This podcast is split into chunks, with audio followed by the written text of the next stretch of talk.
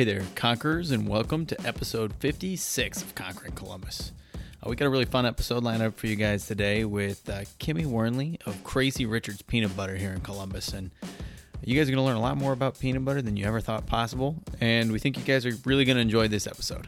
But before we dive into that, I want to take a moment and remind you all go ahead and look at whatever podcast app you're listening to this on. Click that subscribe button. It really helps us out, and it'll make sure you guys never miss a single episode of Conquering Columbus. The last thing we want to do before we get this episode rolling is take a moment to thank all of our incredible sponsors here at Conquering Columbus. And that starts with AWH. AWH are builders of exceptional digital products for the web and mobile that drive business for select growth companies. With over 4,500 applications developed and 10 million users enjoying AWH applications, they are focused on solving problems and improving lives through better software applications. If you want to find out more about AWH, check out awh.net, which will be linked in the show notes, and tell them Conquering Columbus sent you. Conquering Columbus is also brought to you in part by the Sundown Group. For those of you who don't know who they are, the Sundown Group is an Ohio nonprofit that helps connect entrepreneurs to investors, mentors, talent, and capital through business pitch events, workshops, and classes offered throughout Ohio. More information on the web at sundownfirst.org. And our last sponsor is Facilities Management Express, or FMX for short. FMX is actually founded and headquartered here in Columbus, Ohio. They're a startup software company. What's really cool about them, there's a lot of competitors in this space, but they made a name for themselves by designing an easy to use and tailored fit facilities maintenance and management software. They serve industries ranging from churches and schools to property management, manufacturing, fast casual restaurants. You can learn more check out a free trial at gofmx.com. Mike here again. And if you want to be a sponsor of Conquering Columbus and have your message heard by conquerors across the city, please reach out to me at mike at conqueringcolumbus.com. And one last thing before we get this episode rolling, Conquerors, we want to hear from you. There will be a quick survey in the show notes of today's episode. And if you guys could fill that out for us, we'd really appreciate it. All right, Conquerors, let's get the show on the road.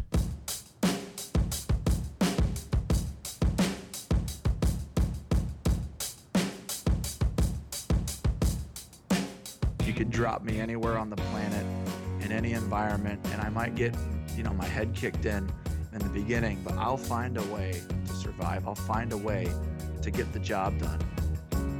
yeah, there's a little doubt, but you know what? Once again, I think of that guy in my ear. I think about stepping up to the stage. I think about the challenge. Like, I've lost sometimes, but I've won more than I've lost. And so, like, I bet on me any day. choosing greatness. Greatness doesn't choose you. You know, you have to choose it. And yeah, it's hard. I think there was a hunger in me. There was a desire just to make a difference. There was a desire to not just be status quo, a desire to not be average.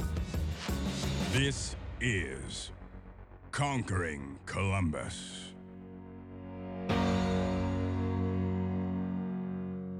Hey there, Conquerors, and welcome to another episode of Conquering Columbus. Our guest on the show today is Kimmy Warrenley of the Crazy Richards Peanut Butter Company here in Columbus. And uh, Kimmy graduated from Brigham Young University in 2002, where she played lacrosse for two years after transferring there from Ohio State. And uh, she came back from BYU to Columbus to work at the family business, uh, Crazy Richards Peanut Butter Company, where she is currently the owner and president. And welcome to Conquering Columbus, Kimmy. Thank you so much. I'm excited to be here. Yeah, we're really excited to have you on the show as well. So, one of the first questions we always like to start off with is um, what's a typical look, day look like for you right now? Typical day. Well, I am very fortunate to live close to where I work. Our headquarters are out in Plain City. Mm-hmm. We have a warehouse and office space, our headquarter office space. Mostly we have distribution, logistics, and then marketing. That's pretty much it's not a manufacturing facility, even though we do have a large space. But we manufacture other places and then we ship our product here to Ohio, and that's where we repalletize and then ship nationwide from there. So I get into the office and get going. I've got some great employees employees that I work with, a bunch of them are family members since it is a family business, mm-hmm. which adds a totally different dynamic to work, but also makes it really fun and exciting, I guess, at sometimes.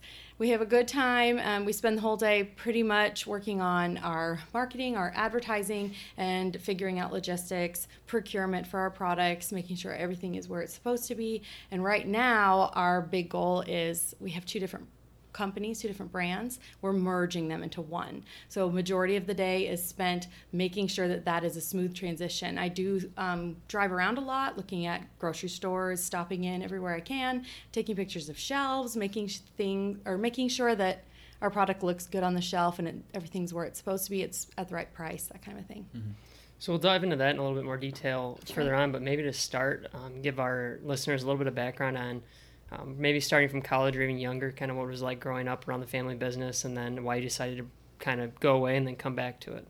Sure. My um, so my father was a banker. We lived overseas when I was a little kid, and uh, he really had that American dream that a lot of entrepreneurs have, and wanted to be his own boss, and wanted to come back to America. And my mom's from Cleveland, and so when the opportunity presented itself, my dad found out about a peanut butter company, a natural peanut butter company here in Columbus, and purchased it and used all of our family savings, moved back overseas. So I remember as a little girl, I think I was somewhere around six or seven when that happened. We came back here to America and spent all of our evenings, weekends, holidays hanging out in the peanut butter factory. We actually did manufacture back then, it was really small. Um, it's stay, it's actually survives today. It's called the Crema Nut Company. So that used to be our facility, and then we sold that off. But that was the facility that I really learned how a business runs. Even as a young kid, there's so much that you can absorb by watching your mom and dad work in that business and being involved in it. I learned how to answer phones, how to talk to customers, how to check someone out at the cash register, how to drive a forklift, how to move pallets around, just that kind of interesting dynamic. You're sweeping, cleaning up in the back, just kind of the behind the scenes of what goes into a business. So that's what I did as a kid, and I worked with my parents in our family business all through high school every day after high school. I even worked off and on when I was in college, and then um, I did move away for a little while and I needed to kind of separate myself. And I think that was a great time for me to grow and to learn and explore. And then one day when um, my dad approached my husband and I and mentioned, I think I'm, I might be getting close to retiring and I'm, I'm looking into selling the family business. And something inside of me kind of screamed, wait, wait, no, that's our family business. That, that can't go away. I need to, I need to take it over. I, I need to come back to Columbus. So that's about four years ago. My husband and I, we have four children. We moved back here to Columbus and took over the family business. And um, well, we kind of worked alongside with my dad, and now I'm in charge, and I love it. It's it's exactly where I wanted to be. I love Columbus. I've always loved Columbus. It's such a great family place. We're so happy to be back. So, what were you doing before you moved back here? Um, well, after college, we um, after we graduated, my husband and I moved around a couple times for his job. He worked for a medical pharmaceutical sales company on the animal side, so he was a drug rep. He sold drugs, you know we lived in Miami for a while. It was exciting. It was very fun. So we had a good time. I did actually, we were talking a little bit about lacrosse. I played lacrosse here in Ohio. And then when I came back, I was actually a, a middle school coach here and I was an, a ref, like an official. And um, I did that everywhere we went as well, with coaching, refing, very involved with lacrosse as well. I've always been kind of an athlete. So then you guys came back here and you both jumped on board with the company and kind of exactly. helped your dad make his exit. Exactly. Kind of, can you talk a little bit about what that transition was like for you personally? I mean, the ups and downs and kind of what you had to get adjusted to to run a business compared to what you were doing before that. Uh, yes, absolutely. I think I did not go to business for, or I did not go to school and study business, which I feel like I'm at a big disadvantage. But at the same time, I have been around business my whole life. I have been absorbing what's been going on through osmosis and by firsthand experience. So that is irreplaceable in a sense, but I am playing catch up. So I'm spending a lot of my extra time really studying and learning and surrounding myself with wonderful people that are smarter than me and have a lot of experience and can really help mentor and tutor me. And that has been invaluable as well. So I think that for me, knowing what a wonderful company my dad had started and or kind of had run and created all on the principles of honesty and integrity. And that, to me, really was. Um, it was a weight on my shoulders. I, I I'm going to take this company on, and I want to make sure that I hold this to a high standard and continue this legacy. So that's something that has been difficult, but yet challenging, and I've loved it. Yeah, and so, correct me if I'm wrong, but when your dad originally bought it, it was a bit of a turnaround story, right? Where the totally. company was not doing well. Absolutely. When your family took it on. So, Absolutely. can you talk a little bit about kind of how you made those changes to how how your family made those changes to begin with, and kind of how you built upon them as you've started to take over? Uh, yes. Um, I do think that Crema peanut butter at the time was not doing well, and that is exactly why my dad decided to jump in and take over the business. And I think it just had been maybe um, mismanaged a little bit. It was a retail location mostly, and in order to really be successful, my father quickly realized that selling retail you can only grow so much. And that's when he decided he really wanted to expand and that was going into retail grocery stores. So having a larger distribution channel. And his first major um, account that he landed was with Kroger. That was his biggest account, and got into a bunch of Kroger stores and realized that the facility that they had in downtown Columbus was way too small. There was just one roaster, one grinder. He couldn't com- even come close to fulfilling the order. We spent the whole weekend getting everything ready. The truck came Monday, picked up the order, shipped it off to Kroger. My dad got on a plane and went to Georgia, which is where the peanuts are from.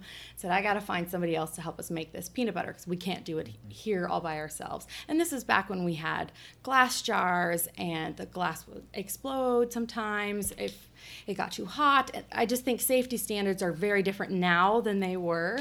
And um, my dad was really happy to kind of turn that part over to a manufacturing facility who did that full time. And that was their entire job. They knew the ins and outs of that really well.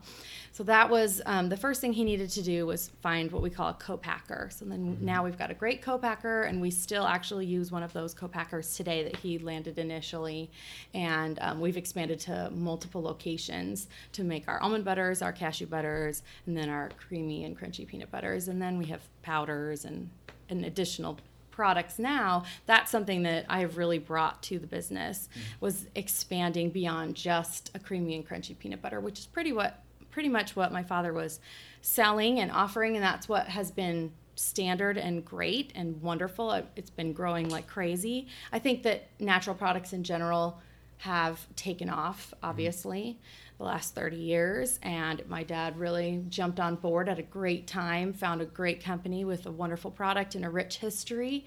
And we have built upon that. And now, today, with, with myself and my family, we're really making sure that we are kind of leading into the 21st century. So can you talk a little bit about that co-packer aspect? What what is that exactly? How does that work with your guys' business model in terms of um, I guess I just don't, I can't wrap my mind around it. Okay. So peanuts are grown um, in fields, they're actually grown underground. What happens is we have, or there's lots of peanut farmers in the United States. We only source peanuts from the America. There are peanuts grown in other places like China and Argentina, Mexico, and we just stick with American farmers. Those are the ones we know, the ones that we trust. There are no GMO peanuts in America right now. Nothing's genetically modified, so we stick with American farmers. Um, the American farmers, they're usually in Georgia, some of the Carolinas, the northern part of Florida, a little bit of Alabama. The, that's mainly where some Virginia actually. Um, they have farms all over the place. It's fantastic. And the farmers, once the they harvest their peanuts, the peanuts are taken to um, what they call a buying point. It's like a large facility. Um, they go through the peanuts. They kind of they're in a shell, right? The peanuts are in a shell. They call it the hull. Um, you can't tell if the peanut is actually good because there's all these different grades of peanuts and different times and seasons when you would harvest. If it if you harvest too early, your peanuts are going to be green. They're a little more raw. They don't have that rich flavor. If you harvest too late, then they're um, they're overripe. So it's this balance of making sure you harvest the peanuts at the right time. So um, you go to the buying point, they go through handfuls of these enormous vats of peanuts, pull them apart, check them out, see what variation they are to see if they're the right kind of ripeness that we would want. And from that point, people bid on them, different um, shellers, and then the, sh- the peanuts are taken to a shelling facility. And these facilities are enormous facilities. They take out or they separate the peanuts from the debris that comes naturally from the field. There could be sticks, rocks, roots, plant debris, anything else that could have gotten into the tractor in, from the ground. So now they kind of go on conveyor belts and they're shaken. The peanuts are kind of shaken, so then they naturally get separated through grates. Here go the peanuts one direction, and the rock and the debris go another direction. And at the shelling facility, then after they separate those two, then they take the peanut and um, once again they kind of break it apart and shake it a lot more and then the peanut comes out of the shell. Now um, well sometimes. Depends. If you're ready to roast them. If you're ready to roast them we're gonna we gotta deshell them and then we can roast them if you're not you keep them in the shell. And that way they maintain that like protective barrier. Mm-hmm. They have the shell around the outside and then that little red skin that's around the actual peanut too. So two layers of protection.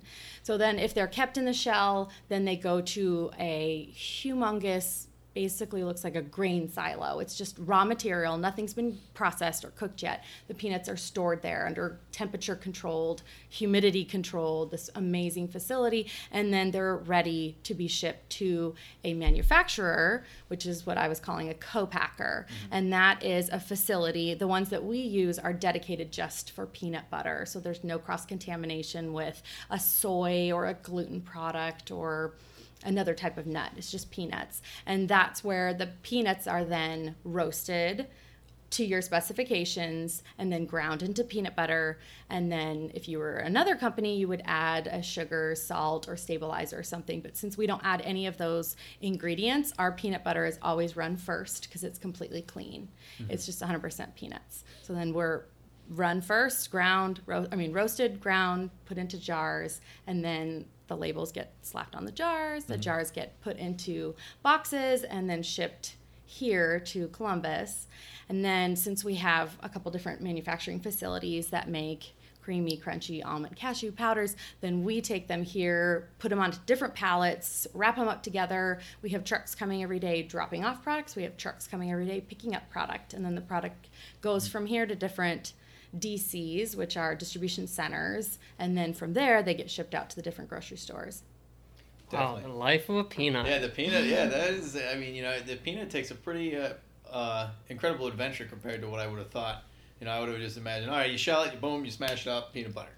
But So- um, I guess so. Let me let me get this straight then. So the co-packer. I guess the difference between a co-packer and a manufacturer is that a co-packer manufactures for another company. Correct. Exactly. I mean, they are a manufacturer. Right, but they're but they're manufacturing the product for you, not for them. Exactly. and selling it directly. exactly. Well, they could do both. Oh, they could do. So you could be a manufacturer and a co-packer. It, most manufacturers they will do that. It, I mean, it's a great way to make excess money. Mm-hmm. I know that there are companies here in Columbus that do the same thing.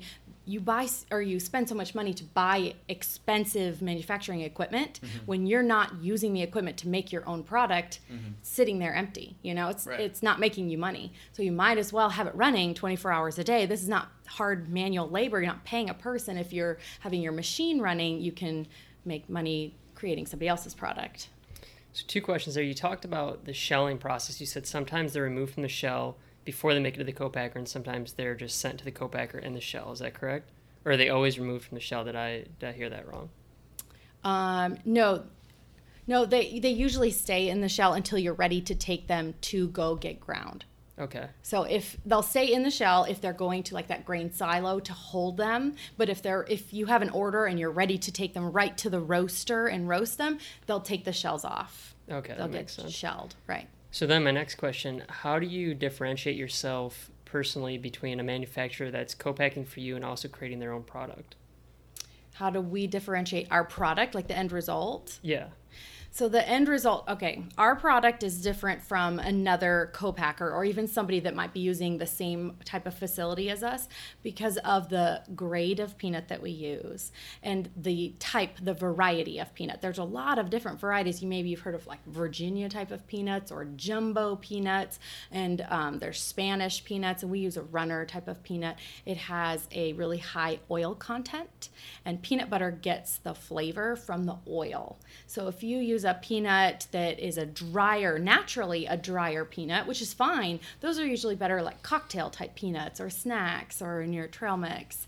But um, to make a great peanut butter, in my opinion, then you want something with a high oil content. So the variety of peanut that we use, and also like I was talking about that calendar, when you harvest the peanut, you have to make sure that it's the right ripeness, and it's different than any other nut. A tree nut are those are almonds, cashews, walnuts. Those are actually grown on trees. You can look at them like an apple on a tree and see if it's ripe and it's ready to harvest. Since peanuts are literally grown under the ground in a shell, it's impossible to just guess or look at it and know when it is exactly the right time to harvest. So the University of Georgia has an amazing agriculture department. They work heavily eh, very closely with the peanut farmers to help them determine the exact timing that would be best for their crops. They'll bring in just little samples, they'll pull out just bushels from the ground and take it in to the University of Georgia, the ag campuses, and say, Can you go through these peanuts? Let's check them out. Let's put them on the calendar.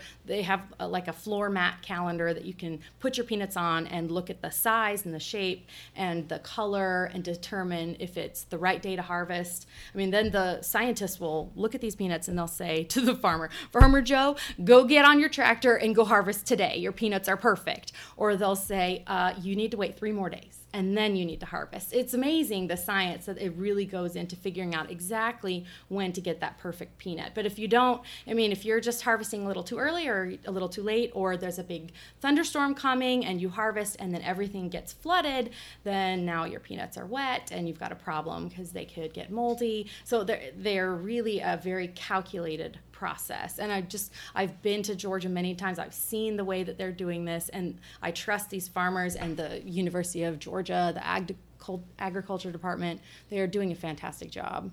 Peanut so, butter is like the yeah. wine of the butter. there you go. The wine of the you butter. can coin that if you want. i am going to coin it. it. I love okay. it. so uh, my question is: now that you're working with uh, not just peanuts but almonds and cashews and all these other types of different nuts, how has um, that process and that um, model, I guess, for peanut butter kind of transferred over well? And, and are there areas that it didn't transfer over well? So um, our peanut butter sales far outweigh the almond and cashew butter sales, and I think that it's because peanuts are a more widely accepted commodity, and they are very earth friendly first of all, and much cheaper to produce and much cheaper to purchase for the end consumer. So they've just been in circulation a lot longer. The gourmet nut butters are trendy and they're up and coming, and I think they fit into different lifestyles, maybe like a paleo or whole 30 type of lifestyle, which is great and fun. Um, I love them personally, but I think that the model is slightly different because, like I said, you can you see the nuts growing on the trees, mm. and so you have an easier time to make sure making sure that harvesting process goes smoothly. So, I mean, almonds are actually very interesting. We get our almonds from California, and they require a ton of water, like a gallon of water per almond or something crazy yeah. like that. So if there is a drought in California, then almond prices are sky high, mm-hmm. and it's very expensive to purchase almonds, let alone manufacture them and then re- resell them. So for us, that one is, I mean, it's difficult yeah. to make money off of a gourmet product that costs so much to begin with. But I mean, none of our products actually have a markup that is very high at all. All of our products are very low, low cost. And that is something we've always mm-hmm. done, something we've kind of always believed in is providing a gourmet product, a high quality product at the lowest possible price. And do you hold your retailers to that standard? So we try. Right. I absolutely, mean, absolutely. But that's a really good point. Retailers are a whole different ball game because once you get distributors involved, then everybody wants a piece of that pie. Everybody needs to take mm-hmm. their cut. Or I mean, in their defense, some retailers just do a great job of um, providing customer service. So if you are buying a jar of peanut butter, for instance, at Walmart, maybe you're not paying that much. It's a pretty low price. Whereas you go to a Whole Foods, it's the exact same jar of peanut butter, but you're paying a lot more. But maybe the service you're receiving is far superior. Well, until Amazon starts delivering it to your door now that they bought Whole Foods. But that sounded like an exasperated sigh. I am not sure about that. Probably a good question though. Have you guys thought about you know an Amazon I can't stop store thinking setup? about that. That's all I'm thinking about. Have you guys begun to branch out like that? We uh, Well, we sell on Amazon already, Okay. and we sell on Whole Foods, so it's a win-win, right? Yep. We already sell both places. Yeah, Right. it's not bad. So the other question I had about um, where we were going was um, we've talked a lot about peanut butter and the process to make it, but can we talk a little bit more about the process of, of selling the peanut butter and how you've kind of learned about that as you've taken over as president, and um, kind of uh, on the back end, I guess, what does the marketing and um, distribution side of things look like for you? Okay.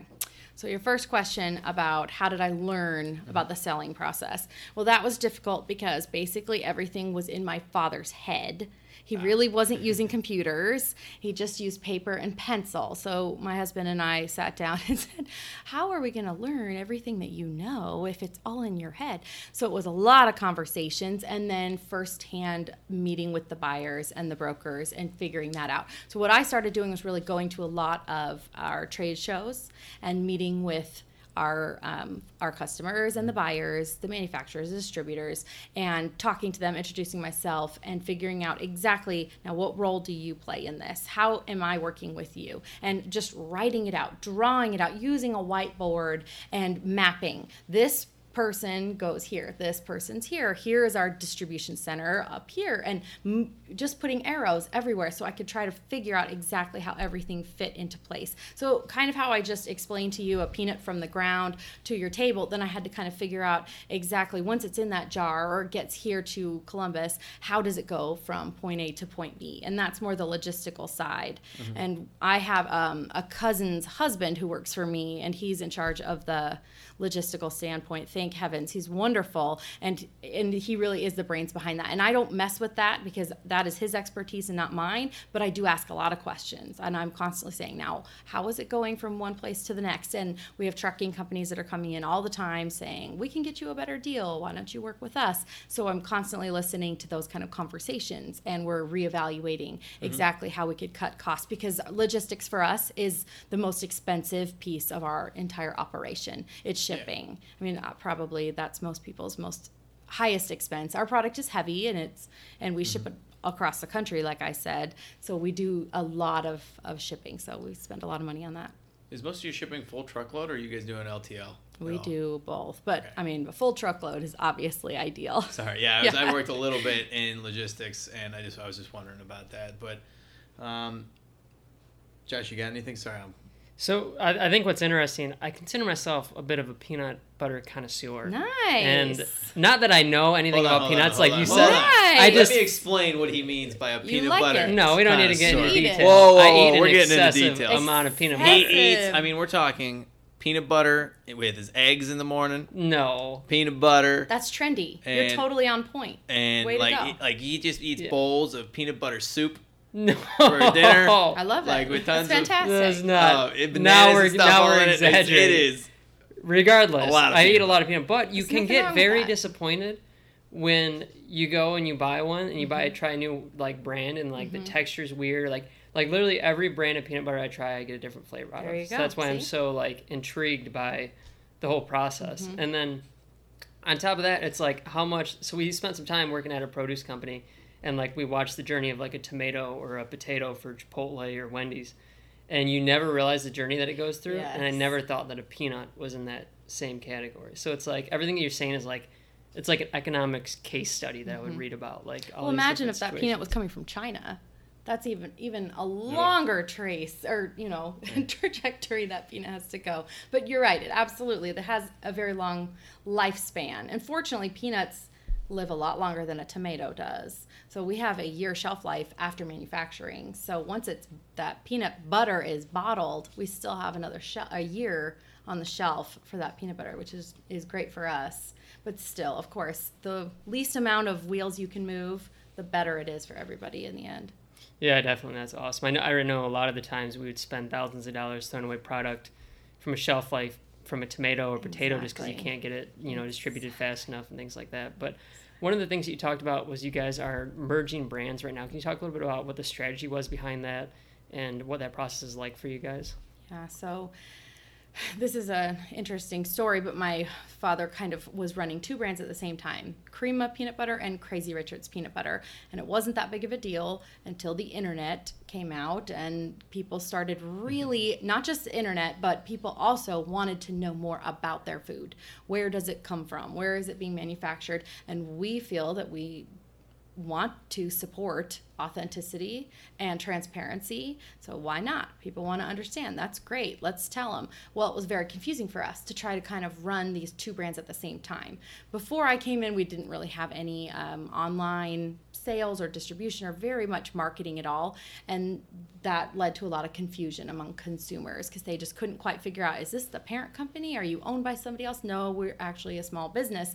But that that's confusing to a consumer if they they see a different name as the main corporation. They think you must be big time, a big corporation, which we weren't. So, um, and it was also hard. How do you really do um, social media or any kind of online marketing with two different brands? Now, some people are successful, like Hellmann's, Best Foods, West Coast, East Coast. They have a lot more money than we do. So that was a, very difficult for us. The other thing that was tricky is I mentioned that we um, warehouse a lot of our product ourselves and ship out the inventory. Sometimes we have warehouse we out use other warehouse facilities, and um, we're sitting on two sets of inventory, but it's the same product, just with different labels, and that's just a first of all logistical nightmare, but also from a money standpoint, we just have to afford a lot more product um, for just to house an inventory. So that made it difficult. Um, so those were kind of two things that were confusing: logistics, inventory, and then of course marketing and branding. Um, we went through a lot of um, thought process. We did some case studies. We did um, a lot of surveys with our consumers and found out that Crazy Richard's was the more favorable name. It was more marketable, it was more memorable. People could actually pronounce it. People couldn't necessarily say crema or crema or crema or whatever. They would get a little hung up on that or and it wasn't exciting maybe or fresh or fun. Crazy Richard's was more millennial friendly, kind of moving into something in the new fresh look. Who is Um, Crazy Richard? Oh, my father's name is actually Richard, which is funny. So um, he, we call him Richard 2.0 because he bought the company from Richard Marcus, who initially started the company, and then um, went crazy and has passed on since then. And my father's Richard 2.0, and now I'm Richard 3.0. There you go. Wait, so first Richard actually went crazy? yes. Oh. Yes. Well, he named the company after himself. Okay. So it's okay. He embraced it. He He embraced, embraced You it. can go crazy. crazy. if you embrace it. That's There you go. there you go. Right, exactly. He embraced it. And his whole philosophy, he was actually a music teacher from Philadelphia and went to Canada, I think, for a little while. When he came back, he was really disappointed that so many of the foods on the shelf were full of all of these unnecessary ingredients.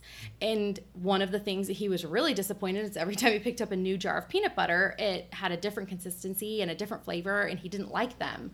So he said, I need to get back to my roots. I want to make clean peanut butter. And he started this clean peanut butter company and everyone thought he was crazy. Well he was kind of going crazy and he did go crazy but he called his company crazy richards. Then my dad was the other richard in columbus with crema peanut butter company and he wanted to expand and he saw an opportunity because uh, richard marcus richard the first was selling his company because of of health reasons and my dad was able to meet together the two richards and it was like you know, fate, destiny. So then my father had both of these companies, but then when I came in, I said, we're not doing this anymore. It's too confusing. We're losing money. It's a headache. And it's too, conf- like I said, we want to be more transparent to the consumer and make it easier and more clear. And now we have successful online marketing and successful social media because people are able to more identify with the overall brand name. But I did mention that we are doing this huge merge this year, and we're right in the middle of it, right in the thick of it right now. Um, Kroger, I had mentioned, was one of the first major customers that Crema was sold in. Um, years ago, and now they have the end of Kroger or the end of Crema peanut butter is on their shelves right now with signs saying we're switching to our new name, Crazy Richard's. It's the same company, same product. And of course, we still get the phone calls. Oh, you sold out to somebody else. No, we really haven't sold out. We haven't changed anything. The manufacturing's still the same. The recipe is still the same. It's just one ingredient. We use the same high quality peanuts that we always have, and we don't add anything else to them. So you talked a little bit about uh, you guys are selling on Amazon now. What's that experience been like for you? I hear a lot of difficulties with differentiating your product on the platform, and then just getting set up as a distributor, like a seller, a business in general. I heard has been a horrible process for a lot of people. So, what was that like for you guys? And do you guys see a lot of growth and the future of your sales going in that direction? I think if you had asked me that before Amazon and Whole Foods had merged, I would have said, absolutely, we keep seeing growth. And I think that we still will, but I don't really know what that looks like right now. I think everyone in the food industry is kind of.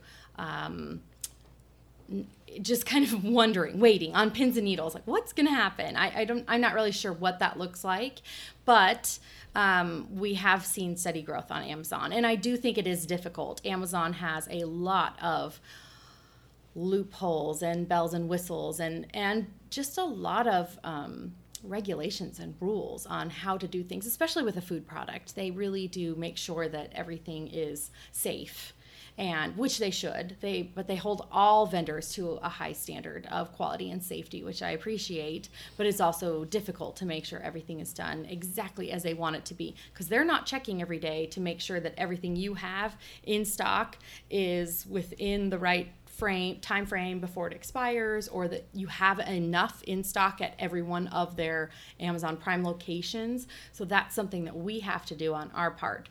And that's something that we had not been paying as much attention to in the past and within the last few months we really have had um, at least one person making sure that we're checking every single day. If you don't respond to a message within 24 hours, you get dinged as a vendor, and then you drop a lot on uh, search results. So you have to. I mean, Amazon has created this amazing platform, but they are very controlling, and you spend a lot of time on there making sure that you're playing their game, so that you keep your product up at the forefront and doing well, and then you receive reviews that can help boost your algorithm algorithm and give you more views and that kind of a thing. So it is a it is a game, and um, and we're, we're happy to work on it because our sales have been great on Amazon.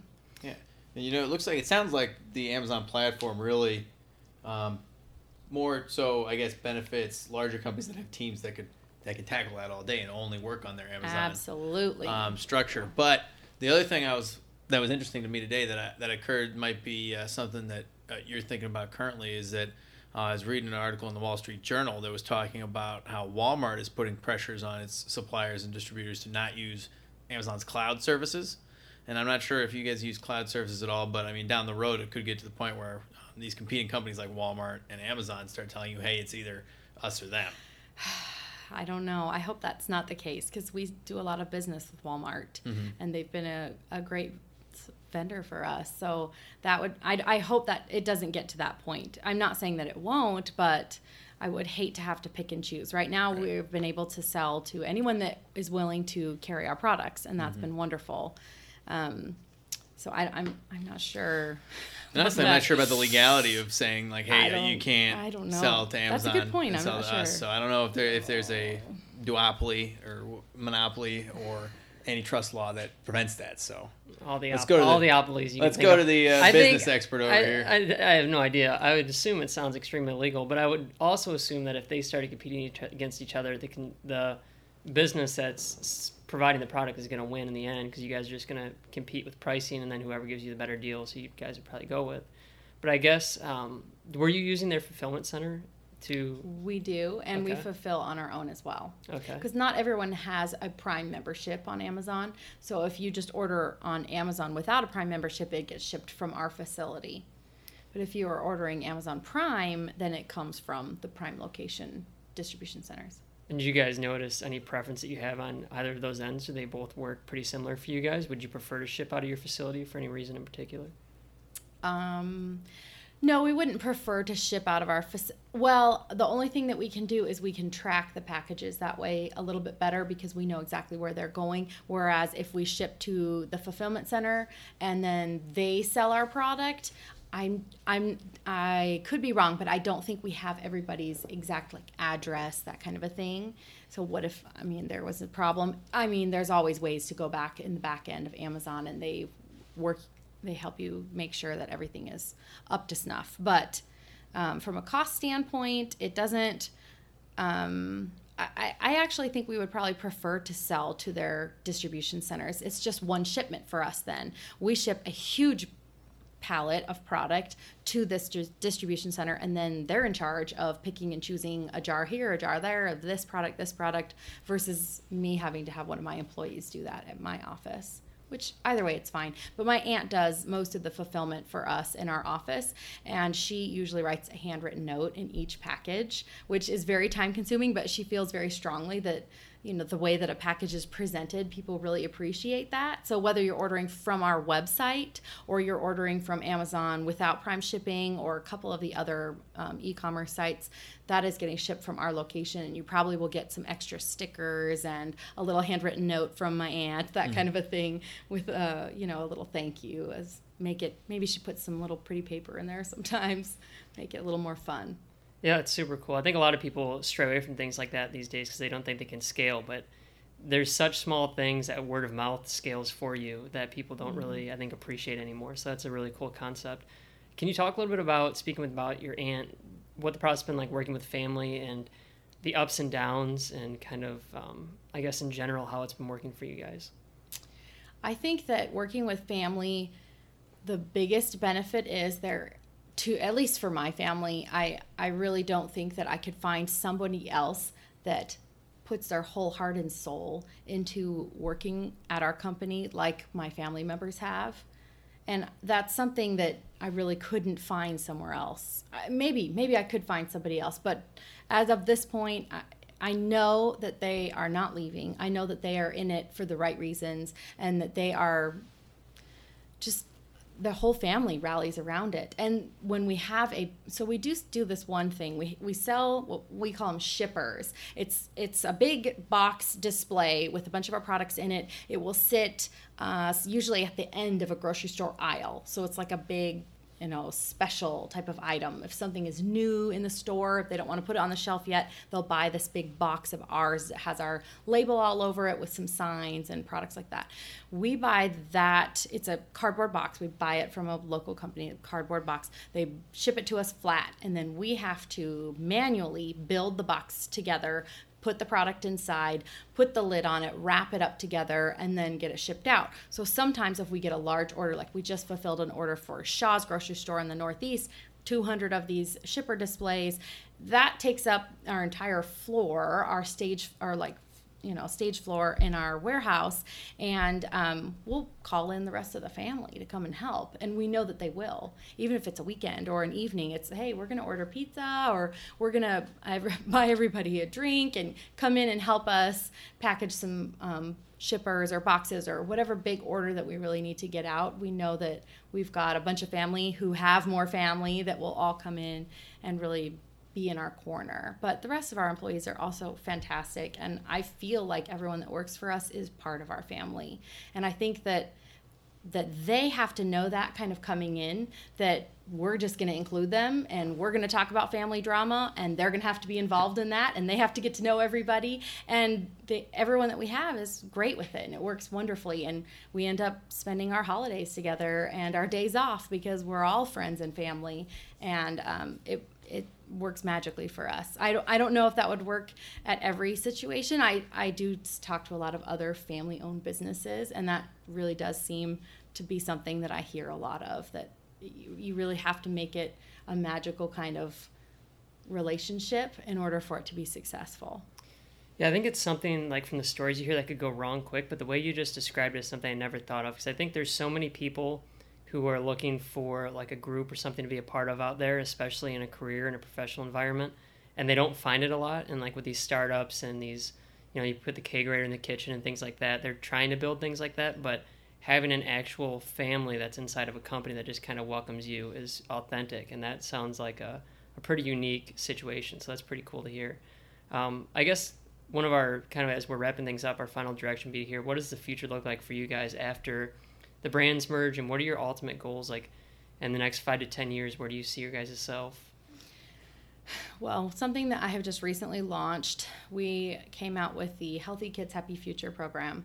It's a give back program. We're going to dedicate 10% of our profits to different organizations that help support children's health and nutrition.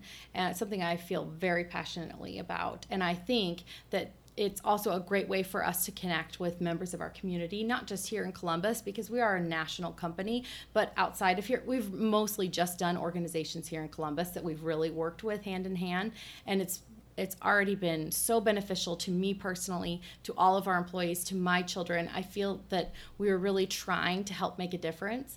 And the reason that this all came about is we've been I mean, I've been feeling very strongly like I wanted to do something to kind of give back to the community and we have this product. It's peanut butter. It is peanut butter is the number one most requested and most donated product in food banks across the, the entire country because it is shelf stable. It is high in protein, high in fat, high in calories, and a lot of food banks they're looking for protein and protein's expensive, but peanut butter usually they can get at a decent price and it will last longer than a chicken or meat that will spoil quickly um, or have to be refrigerated or frozen.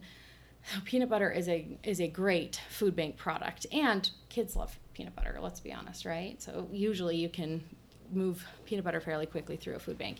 So here we are in this huge warehouse full of this product that is so healthy. I know that our product is, if not the cleanest, one of the cleanest on the market and there are hungry children in our own town backyard all over in columbus. I think it's one in four children in columbus goes home with no dinner after elementary school. I mean that's just astronomical numbers. It's terrible.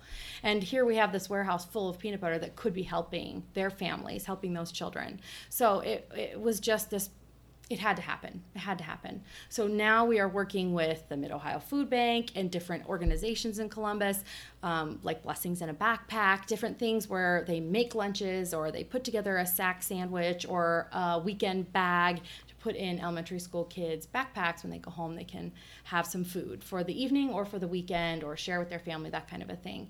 And um, that has been fantastic, of course, like I said, for our employees. But um, that is where I see our company continuing to grow is as we keep growing, we'll be able to help more and more in the community and we'll be able to drive outside of Columbus. We've gone a little bit outside of Columbus to go to other organizations, but we want to continue that reach. And we want to be able to have employees that live in Michigan or Georgia or, or ambassadors or other fans of ours that are hosting a um, walkathon or they're doing their own food drive and they want us to donate. And then we'll be able to help support them and by using this wonderful product that we have. So in five years, I want us to have organizations all over that we're helping to support and really help to combat childhood hunger, but also encourage the proper nutrition education in America because a lot of children are learning that peanuts could be scary or dangerous because their friend might have a peanut allergy. And I think that if we can help change that scary tactic be- and make sure that people understand that if as long as you don't have a peanut allergy peanuts are a fantastic source of clean protein plant protein. And um, like i said it's a very environmentally friendly. It has a very small carbon footprint as well. So i think that um, you know in five years if we can continue to grow this company so that our program can continue to grow it'll be like a symbiotic relationship Definitely. I think that's a great place to wrap up there, Kimmy. Um, one of the last questions we do like to ask, though, uh, it focuses around the theme of our show. It's called Live Uncomfortably. Um, right. and uh, uh, to us, it means a lot more than just pushing yourself outside your comfort zone daily. So uh, I guess the question here is what do you think of when you hear the phrase, and how does it apply to your life and business, both professionally and personally? Perfect. I, I th- actually think that I kind of started to get into that when I'm talking about working with. Um, children or families that really are in very uncomfortable situations all the time. And for me, I I mean I I live in Dublin. I love Dublin. Dublin's great, but there are a lot of children even in Dublin that are hungry and you just don't even know.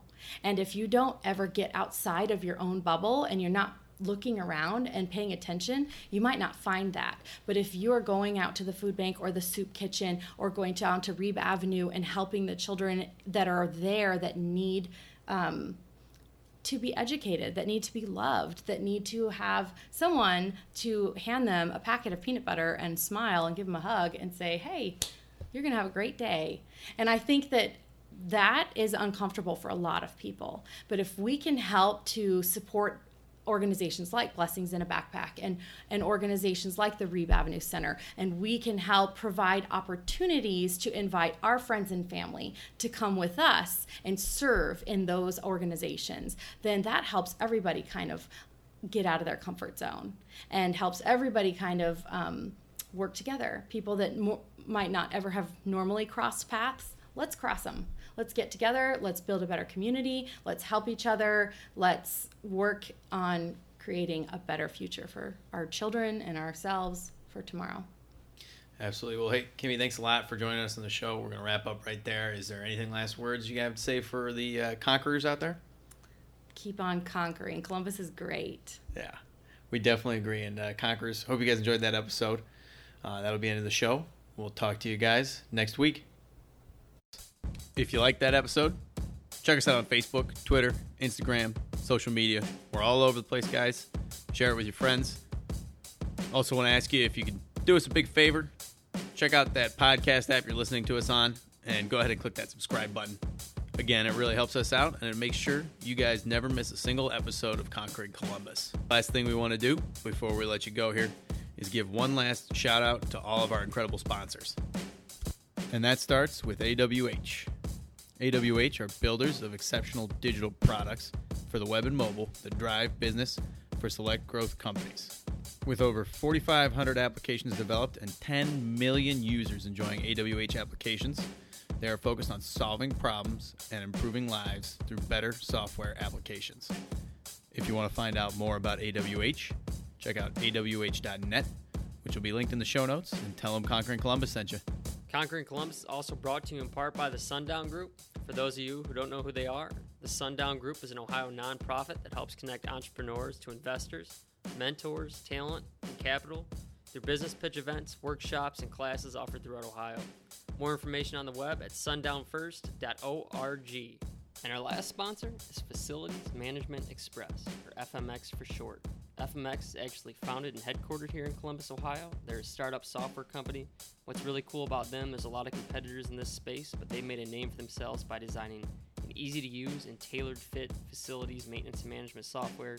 They serve industries ranging from churches and schools to property management, manufacturing, and fast casual restaurants. You can learn more or check out a free trial at gofmx.com. Mike here again. And if you want to be a sponsor of Conquering Columbus and have your message heard by conquerors across the city, please reach out to me at mike at conqueringcolumbus.com. There will be a quick survey in the show notes of today's episode, and if you guys could fill that out for us, we'd really appreciate it. All right, folks, that's all we got. We'll talk to you next week. You could drop me anywhere on the planet, in any environment, and I might get, you know, my head kicked in in the beginning, but I'll find a way to survive. I'll find a way to get the job done yeah, there's a little doubt, but you know what? Once again, I think of that guy in my ear. I think about stepping up to the stage. I think about the challenge. Like, I've lost sometimes, but I've won more than I've lost. And so, like, I bet on me any day. Choosing greatness. Greatness doesn't choose you. You know, you have to choose it. And, you know, it's hard. I think there was a hunger in me. There was a desire just to make a difference. There was a desire to not just be status quo, a desire to not be average. This is Conquering Columbus.